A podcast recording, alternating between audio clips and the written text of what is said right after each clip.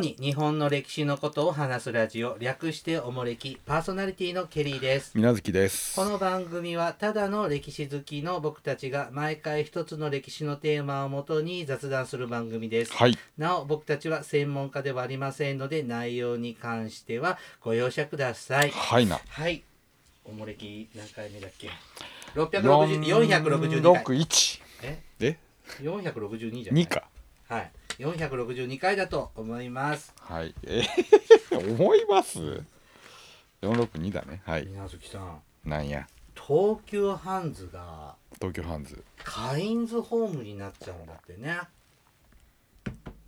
あえ？へ買収されたんだよ。あそうなのハンズ。うんえ。でさで東京ハンズっていうブランドはなくなったそのうちなくなる。のあそう。ん。うまだあまだまだ東急ハンズの名前ででもカインズホームは東急さんじゃないから。はあはあはあはうん。なんかさ東急ハンズってさなんか都会にしかない素敵なホームセンターだったじゃないですか。そうですね。この町になかったんですよ。当然でしょ？何言ってんだよ隣のでかい町にあったんでねまあ確かにそこに行った時はちょっとまあなんか意味もなく寄ったりしましたね。なんか大都会うのん遊び場だったじゃない、まあまあちょっとねおしゃれなやつとかちょっとこう面白い道具とかがね。ねえとかちょっっと、あこんなアイデア商品みたいなとのとかね。ででも最近ねやっぱやっぱああいうものを探すんだったら東急ハンズ行きゃいいじゃんっていう感じで行ったんだけどうん。そしたらよく見てたら、うん。ちょっとしか品数ないんだよね。まあそうだよね。でちょっとこんな感じのものを他にも選択肢も見たいなって思ったらうん。大型ホームセンター行きゃいいじゃん。でネットじゃね？あネットもさ物触ってみたい確認したかったんで。でその化粧品とか洗剤系とかはほちょっと大大規模なホームセンターとかドラッグストア行きゃうまあそうね。わざわざハンズで買わなくっていいじゃんって思って、うん。結局買わずに帰ってきたんですよ、うん。昔だったら絶対ハンズににしか売ってなくって多分。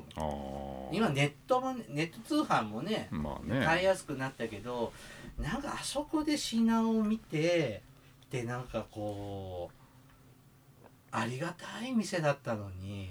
まあまあそれ時代のねあれはありますけど。変わっちゃったんだってなんか東急ハンズのなんかありがたみがうん。あ気がつきゃ僕も薄くなってる。あーまあまあそういうあれがあってまあまさにカインズになったんですか、ね。あー確かにさ大型のホームセンター楽しいもんね。このと隣町にむっちゃくちゃごっついカインズできたんですあそう。どうえらいごっつい何でもあるもんね、の、うん、もうちょっとうちの町もやっぱあってもうちっちゃいとこより大きいホそう。ホームセンターででイランもいっぱい買っちゃうんですけど、ああちょっとあり方が変わったんだね。うんまあね。まあそれこそネットもあるしね、うん。こうねなんかおもちゃみたいな東急ハンズとかだとなんかおしゃれなそうそうそう。おもちゃとかああいうのはさもうビッグカメラとかさああっちと同じよなかねうんな品数物を作りのちょっとした道具とうん。そば打ちのキットとあはいはいはかねあんなのってやっぱり東急ハンズとかで。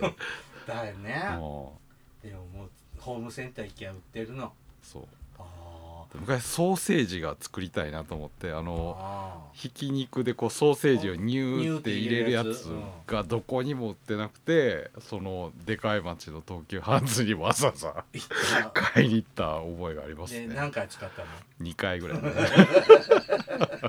そうだよね。そそんなもんだよね。でもなんかそういうのがさなんか店頭に置いてあったりしたらそう。これこういうの欲しかったこれっていうの。は写真で見たやつっていうのが そこに。テレビでさやってたやつじゃんとか言ってあれが今ねときめかないのハああなるほどね。あそのときめきね。うん。確かにね、なんかちょっとショック。うん、なるほどね、うん。うん。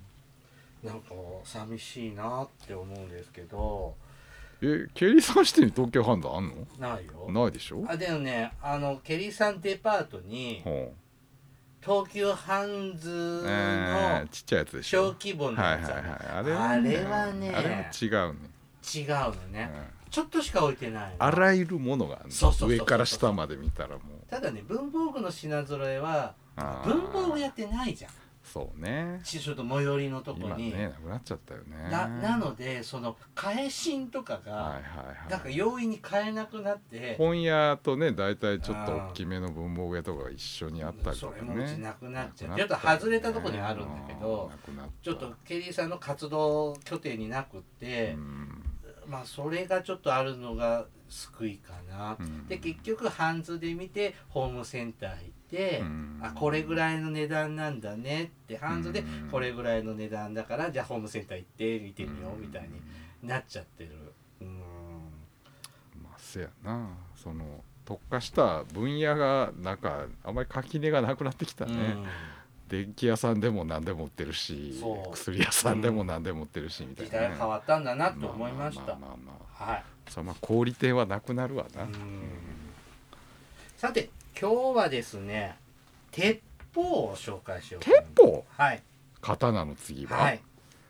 武器で読み解く日本史をね参考にしておるシリーズです。例の。はい。山田勝さん監修作り事務所編長ほのね、えー、と武器で読む解く日本史ですね、おもれきおすすめの本ですがまあいろいろ武器をねちょっとずっと紹介し続けてきましたが一旦これで最終回にしようかあな打ち止め。はい、うはい。もうちょっとこれ以降は近代武器になってくるとあね。あ近代兵器ね。うーんちょっともう飽きたかなと思いますのでうん。ちょっとしびでね鉄砲をね鉄紹砲介します鉄砲撃ったことあります？いやないですね。自分ゲームだけですね。ゲームはもうか。何万発持ちましたね。あそうですね、何万人も殺して何万発も撃ちましたね。ね僕下手なんですよ。当たらない。ああ、うん。シューティングゲーム、うんうん。銀玉鉄砲もそんなに上手じゃないですよね。うん。そういうこと。ななんだよあの射撃体験とかじゃなくて、なそれも、うん、空気鉄砲も上手にやってないから、海外とかでありますなピストルとあかねね、うん、できないです。もうわーっって逃げると思うんです うん怖いとか言って。そういうのが一番危ないんだよ、うん。うん。さあ鉄砲ですね。鉄砲って昔日本になかったんです。そうですよ。で外国から伝来しますね。誰だって知ってますよ。鉄砲伝来は1542年からかまたは、えー、と1543年。ちょっと諸説。まあ一般的なね以後予算かかる1543って覚えましょうってやりますけどね。まあ、た今まで前回まで紹介してた日本刀なんかは平安時代頃にできたなんて言ってますが、えー全然時代が新しい。それはだって南蛮貿易で伝わったんだからはいご存知ね。鉄砲は種子島に漂着したポルトガル人が持っていました。うん。火縄銃2丁ねえっ、と種子島高時隆さん。種子島の領主であった種子島時隆が買い取ったんだ。そう。もらったんじゃないんだ。お前が持ってるその2丁くれって売ってくれって言って売ったんです。あそうなんだ、うん。もら献上されたんじゃない違う違う違う。あそうなんだね、うんで、えーふっかけられたんだよ。え？ふっかけられて、うん何百両ってとんでもない値段で買わされて。でもそれぐらいでも買った方がいいって種子島さんまあまあまあポルトガル人はちょっとあこいつ知らねえんだなみたいな。あまあうん。でもそうだよね、じゃあふっかけちゃえみたいな。うん。うん。それでも買う価値はあったしとまあまあね。彼が考えたんでしょうね。うんまあ結果伝わったという話ですね。えーこの買った火縄銃をですね刀鍛冶に製法を研究させて、うん、うん数十丁を複製します。はい。すごいね。ちゃっちゃっちゃって作っちゃうんだね。いやいやいやいや。結構試行錯誤。有名な話。え知らない？うん。焼いた金兵衛っていう刀鍛冶にうん。その2丁のうちの1丁を渡してバラバラにして寸分たがわず作れと、うん。でも何回作ってもうまくいかないんだよね、それはこの銃の一番底のとこをこうネジで止めないといけないんだけど、うん。ネジっていうのは日本には当時技術がなかった。それが分かんなくてうん。撃っちゃうと暴発しちゃうんだよね。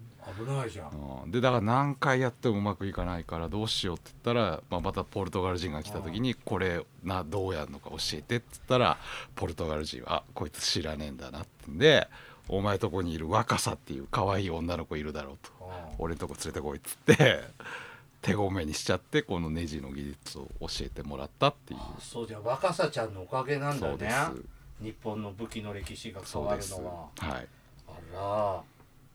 でえーっとでこの頃そんな頃に種子島を訪れた紀州の武将、はい。津田健物うんさんとか、うん。堺の商人橘屋又三郎うん。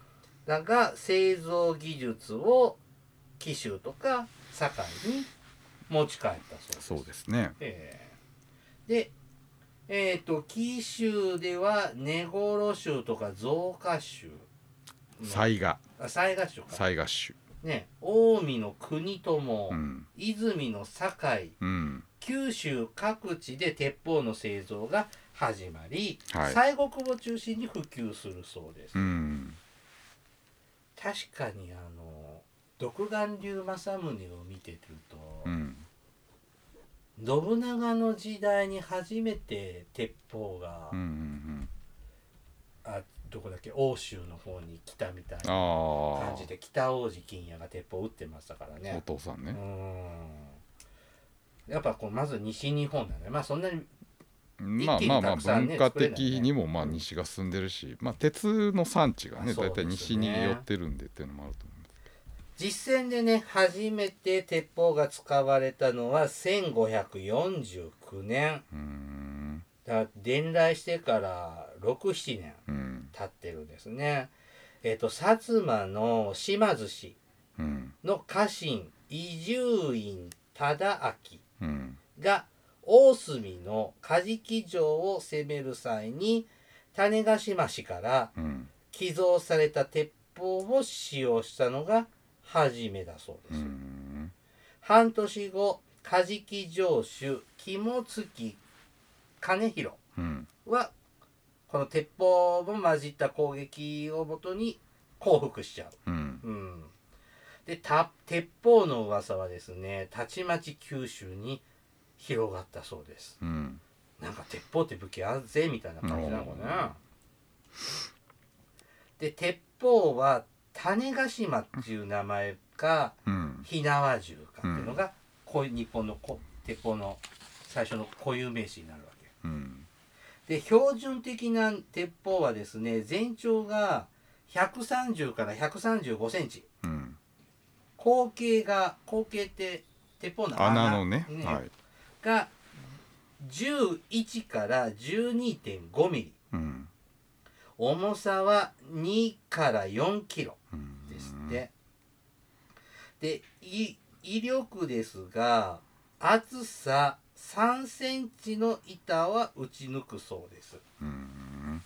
で最大射程距離は300メートル以内うん。とか700メートル以内とか。うん言われてます。で実戦で有効的な距離としては100メートル以内だそうです。有効射程距離ってですね。うん。でも100メートルでもすごいよね。まあね。うん。槍でも数メートルになるね。うんまあもちろんね。飛び道具ですからね。で命中率は20から30%と。あんまり良くない？うんまあ狙って当てるっていうのは基本的にたて火縄銃って無理なんですよね。重いもん。ね、で当たりどころによっては敵を即死させることも、うん。えーまあそりゃそうだわね、うん。はい。鉄砲は使い手の技量に左右されるためあされにくいため、うん。足軽主体の集団戦では大いに活用されます。うん特別な訓練を受けていない足軽でも容易に撃つことができます。け銃口から火薬と弾を入れこれこう筒の入り口からうん。火薬と弾を入れるの、はい。で火打ち石。火打ち石。石で火縄に点火して、うん。火薬を爆発させてうん弾を発射させる。そうですね。え筒の中で火薬がうん。破裂してその勢いで弾が飛ぶ。筒に火薬入れて弾入れてその筒の横に穴が開いててこう火皿っていうのがあってそこにも火薬をちょびっと入れてこれに火薬に火をつけるとその筒の中の火薬に燃え移ってバーンって爆発した勢いで弾が飛び出すなんかよくこう棒刺して掃除みたいにしてるんだよ先生ああ削除っていうねうん。こうだ。弾とあの火薬を奥にキュッキュッキュッって押し固めないとこう下狙ったらポロって落ちちゃうんだよね。あなるほどね。えっとで単発式一度撃ったら次の弾を詰め込まないといけない。そうですね。で2回目撃つまでには30秒はかかるということですか、まあ遅いね。遅いうね、ん。そうするとマシンガンとかってすごいんだね。うんまあまあまあまあまあ、まあ、レベルが違いますけど。まあわかご存知のように鉄砲は殺傷力が高く、うん。射程距離は弓より長く正確に当てようとしなくっても集団だったら一斉射撃するだけで、うん。えー、とあと発射時はすごい音バンバンバンと。そうね。で黒煙も上るし敵をひるませる効果もありました、うん。はい。だけど鉄砲も完璧な武器ではないわけね、うん。えー弱点がありまして一つは連射ができない。うん。でえっ、と火を使って撃つので、うん。強風や雨は弱いんだ、そうですね。あそう火縄が雨露出してうん。こう火皿の火薬っていうのは露出してるんで濡れちゃったらつかないんでね。そうだね、うん。あそうか。そうすると雨ではまあほぼ使えないですね、それは弓の方がいいんだ。弓はまあ天気には基本左右されあでもますから風はにはなるんだうん。ね、なるほどね。でこの弱点を克服するために雑賀衆はうん4から5人1組になる分業制を考案します。うん。弾を込める係。うん。火皿に点火薬を素早く持って閉じる係、うん。火縄を火ばさみに挟む係。う、ん。撃つ係。うん。でこれで45秒間隔でうん。撃てるようになったそうです。はい。大変ですね。うん大変ですね誰が。みんな だってだって一つの鉄砲に45人押すっていそうですね。狙い撃のうまいやつが要するに撃ち続けるわけです。うんはいはいみたいな。あれじゃない長篠の合戦で。まあまあまあねまあ三段撃ちってやつね、うん。まあまあまあまあ多分史実ではないとは言われてますけど。てまあまあまあのあれをまあグループでやるってことですね。うん、まあでも考えるわね。うん。うんこういうあそうか。これで45人のグループで23個とか鉄砲あったらパパパパって、うんまあまあそうですね。4丁5丁を5人で回していけばまあほぼ連射に近いことができるってことですね、うん。もうあー僕絶対こういう時容量悪いからもたつきそうだね。うんまあまあだななんていうの野戦ではまあこういうやり方って向かないけど、うん。例えば城を守る時とかなら、ね。城壁上がってくるやつに上手い人がバンバンバンって撃っていくとね。あそうだね、うん。確かにそうはい。さあこんな憧れの武器鉄砲ですが、うん。入手はかなり困難だったようですね。はい。当時は専門の職人によるハンドメイドうん。のため技術者生産地が限定されています、うん。で相当の財力はい。と確かなルートがなければ大量入手は困難です、うんそうだね。あの明智光秀もああキリンが来るの時はてそんな話がありましたねね。最初に、うんで火薬の入手もうん。大変だったみたいですね、うん、で、えー、とこの鉄砲に使うのは黒色火薬。黒色。黒色火薬。うん。でこれの材料が硫黄うん。木炭。はい。これは手に入りやすいもう日本ではねどこでもありますよね。でもう一個硝石。硝石。これは当時中国から輸入してたそうですね最初は。でその後ですねうん。加賀の五箇所山。五箇山。五箇山、うん。合掌造りの。うん。うん。そこで見つかんの？見つかるんじゃなく作るんですけどね、作るようになるの、産地。なんかえ小石ってなんかあれなんでしょ？昔々の鳥とかの糞がこう堆積してできるんでしょ？だから最初はだから便所の土とか集めたりそこから小石取ったりとかだから人間のなんだっけおしっことかうんこの飛び散った土を集めてそこから作ったりとかでもなんか小石っていうのはなんか濡れちゃうとすぐ水に溶けちゃうんでしょ。だから雨の当たらない便所の土とか床下の土を集めて作る。それで五箇山はそれをこう人工的になんか小屋掛けしたとこにしょんべんだのクソだの巻いて作るっていう、へえうん。商売のためとはいえ。まあねどんな匂いがするんでしょうな。さどっかの島にさ鳥しか住んでないさ島があってそうそうそう。何千年とか何万年とかでもう鳥の糞でしかできてない島みたいにうん。なっちゃったとことかそういうのをそうそうそうそう産地なんだってね。そうですね。肥料とかね取ったりとか。ちょっとケリーさん今鳥嫌いな 信じられないです、ね、集めれば鳥の嫌です。えだってほんとそんなもんばい菌人間のうんこだってばい菌いっぱいついてるのにさ。そりゃそうだ野生動物別にだ眠って食えって言ってるわけじゃないんだから。うん。ねすやだよなんかちょっと村暮らしたくないけど。何の話？はい。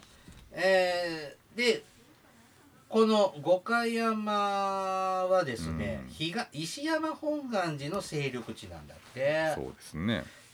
でだからその小石を石山本願寺に送って、で鉄砲うん。攻撃をするんで、信長を苦しめる一員にうん。なります。でこの後江戸時代になると五箇山は、えー、と加賀藩の直轄地うん。になります。うん。もう加賀藩なんつったらもうほとんど幕府の審判大名だよね。審判じゃない。戸戸様ですかよ、うん。あ審判違う。日本最大の大名じゃないですか。ね。大事な武器生産関係のまあそうです軍ね需産業うんだから、えってことは江戸時代もうんじゃあ300年近く五箇山はうん。小石作りそうそうそうを続けるんですか？なんかもう秘密の工場みたいな感じですごい加賀藩が徹底的に管理してやってたんでしょ、ああうん。そう。え大変ですね。大変ですね、うん。ん。はで加賀藩以外なんかはさっき言ったようにその家からその便所の下の土とかを集める人がいてそういうなんで作ってたらしいよ。へえじゃあ僕らも石になりやすいおしっこを。どういうこと？えだからそれ体内で製造したらさ結石になるじゃん。うんだアンモニアがなんかこうなんかなってそういうのになるでしょ？なんか硝酸なんとかになるでしょ？結石とか炭血石はまた違うんじゃない？わかんないけど。うん。さあ火薬も手に入れるの大変。うん。今度は玉。うんですね。玉の入手も大変です。原料はね鉛です鉛ね玉ってやつですね。はい。で佐渡の金山銀山石見銀山の近くで鉛がうん。取れるみたいね。うん。宝塩粉うん。っていうのが使われてたそううです、ん。で当時の国内の鉛の生産量が少なかったので中国東南アジアから輸入してた方が多かったそううです、ん国産は少なかったんですね、だぶ鉄砲を一式揃えようと思うと本当に財力がないと。ね要するに弾と火薬がなかったらただの筒っぽなんでね。うん。何の役にも立たないし。打撲させる。まあねうん。だったら鉄の棒でいいじゃんって話なんで。なるほどねねそういう総合的な技術力っていううん。産業の力がないと維持できない武器ですよね。うん。さあここう鉄砲が普及するとですね、う砲術家っていうのがんはい。出てきます、えーこう鉄砲を撃つ技術指導をする人がうん。出てきて、津田健物さん。剣持つ。健物さん。さっきも出てきた、鉄砲を買い付けた人ですね、他にですね稲富助直さん、うん。この人稲富さんは細川忠興にうん。砲術手段砲術を指南したそうですね。稲富流なんて有名ですね。あそう。うん。た田付？田村？田付。うん。田付？影積み。影積うん。これは家康に、ううんんえまあなんかあるの？砲術って。うーん。ねえまあコツっていうかまあ結局ねパーンってしたら狙いいでしょ。って？パーンって打っちゃいいパンいやももちろんそうなんですけどね。まあでも何にもノウハウなしで使うよりは。うんまあもちろん運用とかもそうだし、ね、狙う場合のいろんなコツとか、まあ、そういうなね。はい。じゃあ今度鉄砲作りの鉄砲鍛冶っていうのが火事生まれます。もう出てきますね。はい。鉄砲の、えー、と製造のノウハウが結構日本で早く伝わったみたいな言い方しません？結構。まあまあまあ普及したのがね、ううん。んでその理由がですねう、ん。日本にもともと刀うん。剣刀剣製造を担う工業生産技術があった。うん。まあ刀いっぱい作って。鉄のねうん扱いでかなりまあ高い技術力があったからできたって話だよね、うん。でまず重心の鋳造、うん。あの鉄砲の筒よね、そうですね。えーこれ刀鍛冶のうん。鍛錬技術がうん。役に立った。うん。で重傷？重傷。なんでこれは？て鉄砲のこうに握る木の部分。あ、にはいはいはい、これは刺し物の技術、うん。刺し物って何？物差しのこう木を加工してこういろいろタンス作ったりとあか、そうかじゃあ刀鍛冶とうん。家具職人みたいなのの技術がこう活用されるんだ、うん。うんでこの刀鍛冶の鍛錬技術はうん。こうムラなく平らにした細長い筒状の鉄板を巻く。うん。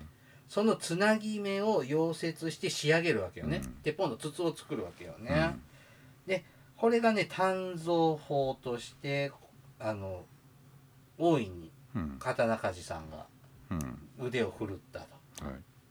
この単この筒の作り方鍛造法の普及によって国産の鉄砲の水準が一気に向上します。うん。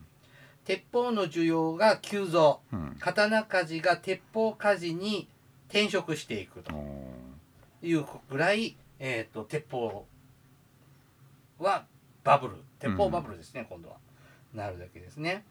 で鉄砲の生産地としては国友と堺が有名です。そうですね。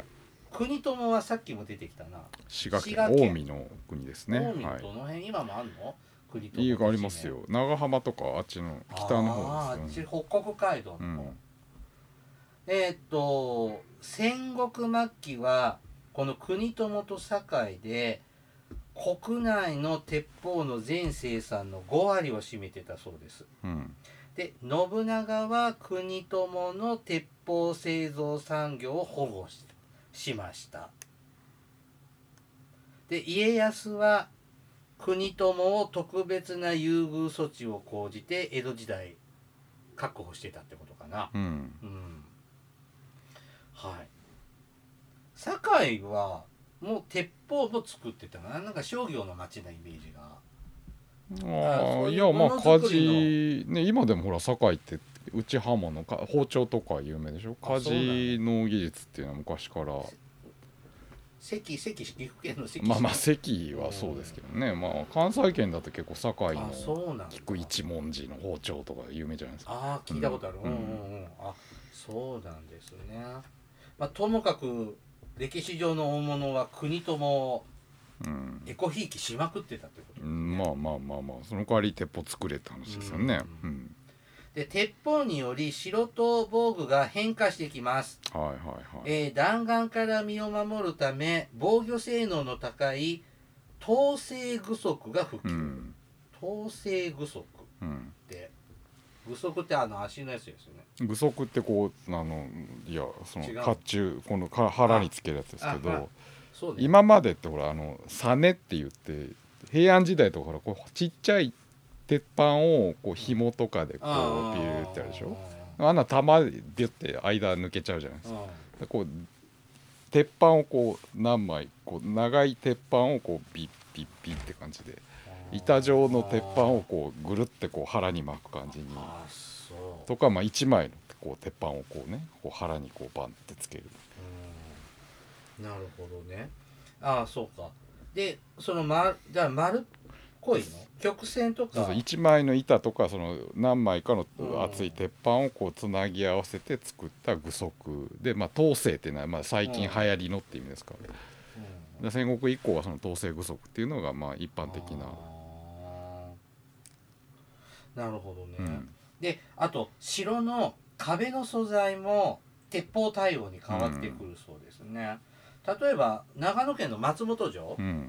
は天守は漆喰仕上げでうん。壁の厚さが3 0センチ。うん。で弾丸は貫通しなかったというぐらい分厚い、だって嫌だったら鉄板並べときゃいいわけじゃないですか、うん。でもい板並べたら鉄砲じゃ役に立たないでしょ、うん。うんだからこう結局土で壁を作ってこう分厚い壁にしないと防御できないっていうね。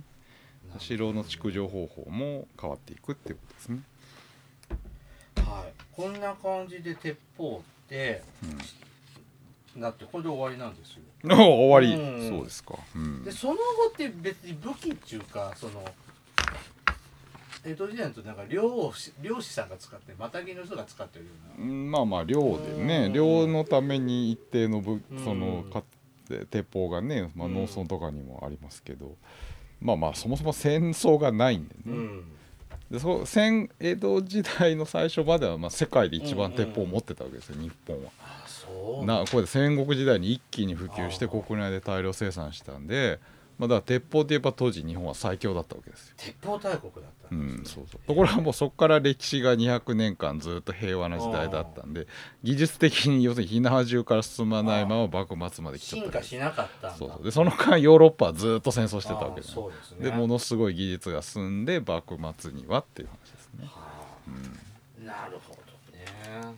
火縄銃は持ったことある？持ったことありますよ。そう、はい僕もああるわ。はあ結構あるじゃん博なんか実際持ってみよう体験でうん。本物本物も持ったことあるよ。肩こりそう。肩こる？重かった。重い。そらまあそうでしょうな、はあんなの背中に背負って明智光秀はあ京都とか美濃とか終わり行き来してたんだと思いますねううんん。何の話はい。はい。武器シリーズ一旦これであそうです完結です。近代武器はしないはい。はい。また気が向いたあら気が向いたらする。かもしれないですけどとりあえずまあまあこれで。第一章終わりと、うん。はい。つまり1000年ぐらいの歴史だよねこう武器がいろんなこう主役が変わっていく。まあまあ闇槍指から始まって、うんうんまあ、鉄砲はたかだか数百年ですけどね、うん。で鉄鉄砲はやっぱガラッて変えたね 変えたね。歴史をね。そうですか、うん。はい。若狭ちゃんのおかげ。そうですね、ありがとうございます。さあお便りを紹介していきましょはい、うはい。ケンビシャスさんからいただきました。ケンビシャス。はい、ケリーさん、みなずきさん、450回おめでとうございます。そして、こんなにも楽しい放送ありがとうございます。女性が来るぞと思っていましたが、受刑にとうん、は、全くかすりもせず、おもれきには驚かされるばかりです。ところでお願いがあります。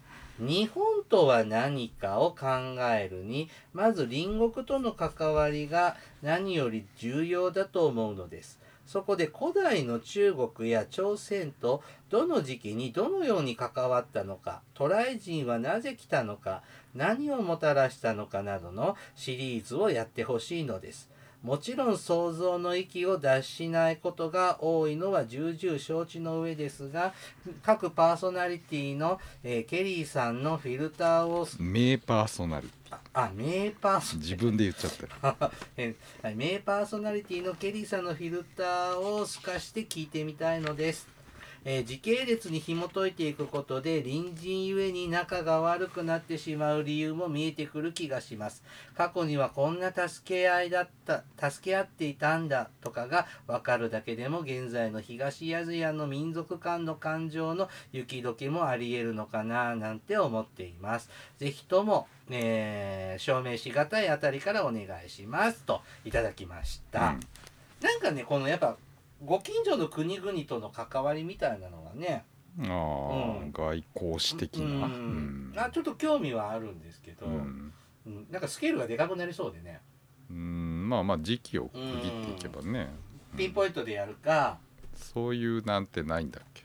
やってない、うん。遣唐使とかなんかやらな検かった討士はやったけどどんな人が名簿を紹介したりとかああさーそうか。どんな人、航路をメンバーがどんなんやったとか、そんなんか。それも最初期の頃だよね。最初期の名作？初期の頃。うん。とかねあのあーあ。りますけど。そうね。うん。ただねやっぱこういうのってさあのいろんな見方が多いでからそのこ他の歴史の本でもそうなんだけどうん。僕が読んでてうん。スッと入っていく人とうん。何言ってるのって思う話とうん。スッと入ってってもうん。えそうなの？うん。ってえ変じゃない？とかうん。なんかいろいろあってうん。相性のいいものが見つからないのね、まあいつかやれまあ考えときます、うん。うん。まあ、他にもまあまあまあね視野に入ってないわけではないんですけど。ないんですみたいなねうん。うん。逆にもうバッサリねあのそれ歴代中国王朝とかちょっと一通り見てみるとかさ何それ日本史じゃないじゃん。でも隣の国とか知るのにさこの間さほら今さもうちょっと配信されてる時期は終わってると思うけどさほうフィリピンで大統領選ほやっててさ、うやってたん。だっけうん、まだまだやってるちょっと収録時点で選挙中だったと思うんですけどでその言える？うん？歴代のフィリピンの大統領。歴代のフィリピン大統領？そんなの無理に決まってんでしょドゥドゥドゥテルってえー今なんて言ってたっけでもさ今のさそのあのー結局さうん。マルコス大統領系と秋の大統領系とでさ、あー昔あったね、うん、で今なんかその選挙の報道を見てると秋の大統領の考えをこうの人と今マルコス大統領の息子でしょ出てなんかそんな人がいるって話だね。うん。覚えてるねフィリピン革命とかさ。黄色い布を巻いてなんかやってましたな、うんあれもさな30年ぐらい昔よ。でしょうね。子供の頃ですよ革命なんでもあれも近くの国なのにさ、まあ隣の隣ぐらいのさ。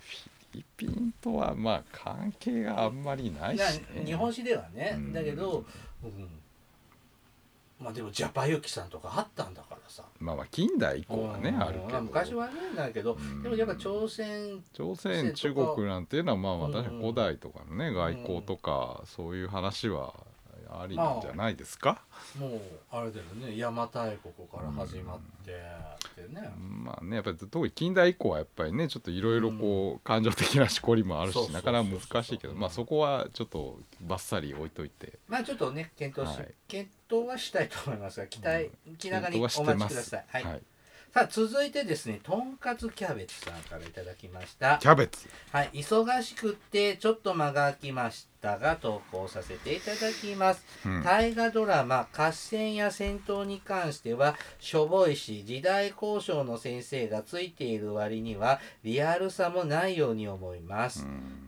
これ鎌倉殿の話かな。でしょうね。うん、ただしそれ以外の部分は面白いですね。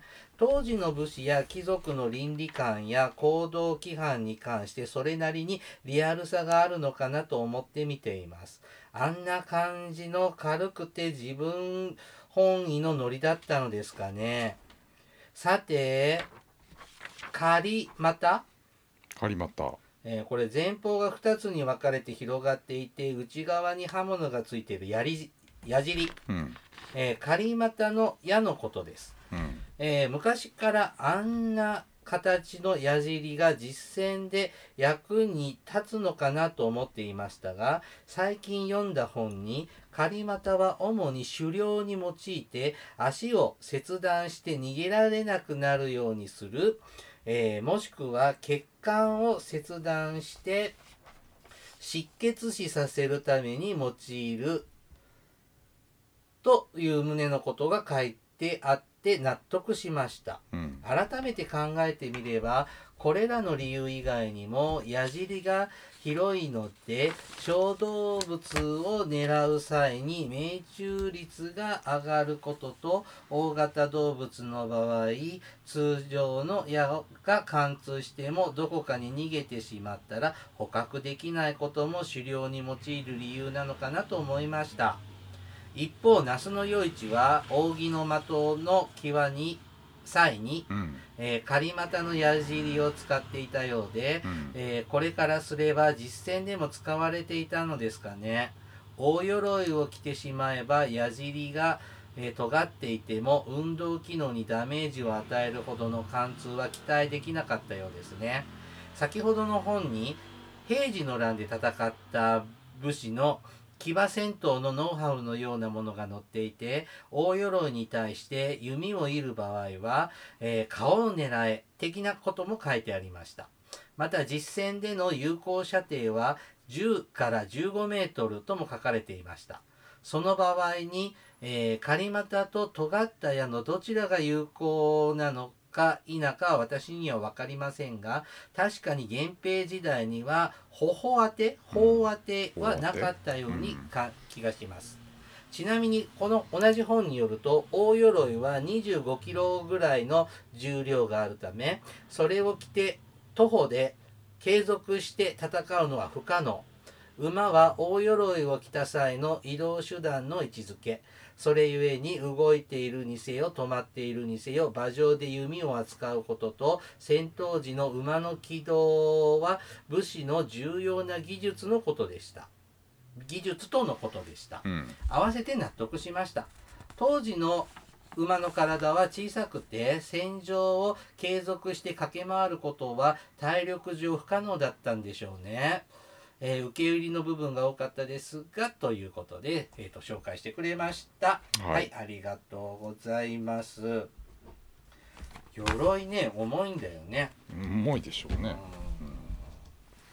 鉄の塊ですからね。ねえ。でもそんなにあのうん？鉄っていっぱい日本その鉄砲の時も刀の時もそうだけどさうん取れるの、取れますよ。それは鍋や窯から農機具だって作るんですか？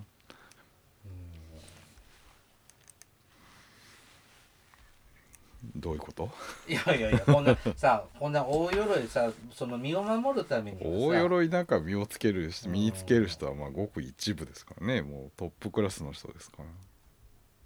それ以外はもっと粗末な鎧でしょあーまあいっぱいね作るわけにはね予算もないし大変だしうん、ね、これがさらに馬に乗って矢を射るんだから馬さんも大変でしょうね、うん、それはだからそんな全力疾走とかはできないでしょ。あ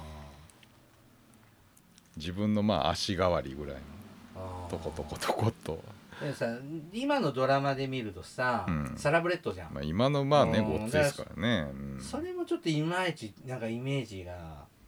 まあまあそうなんだけどね。まああんまりリアルすぎるのもどうなんて話なんで。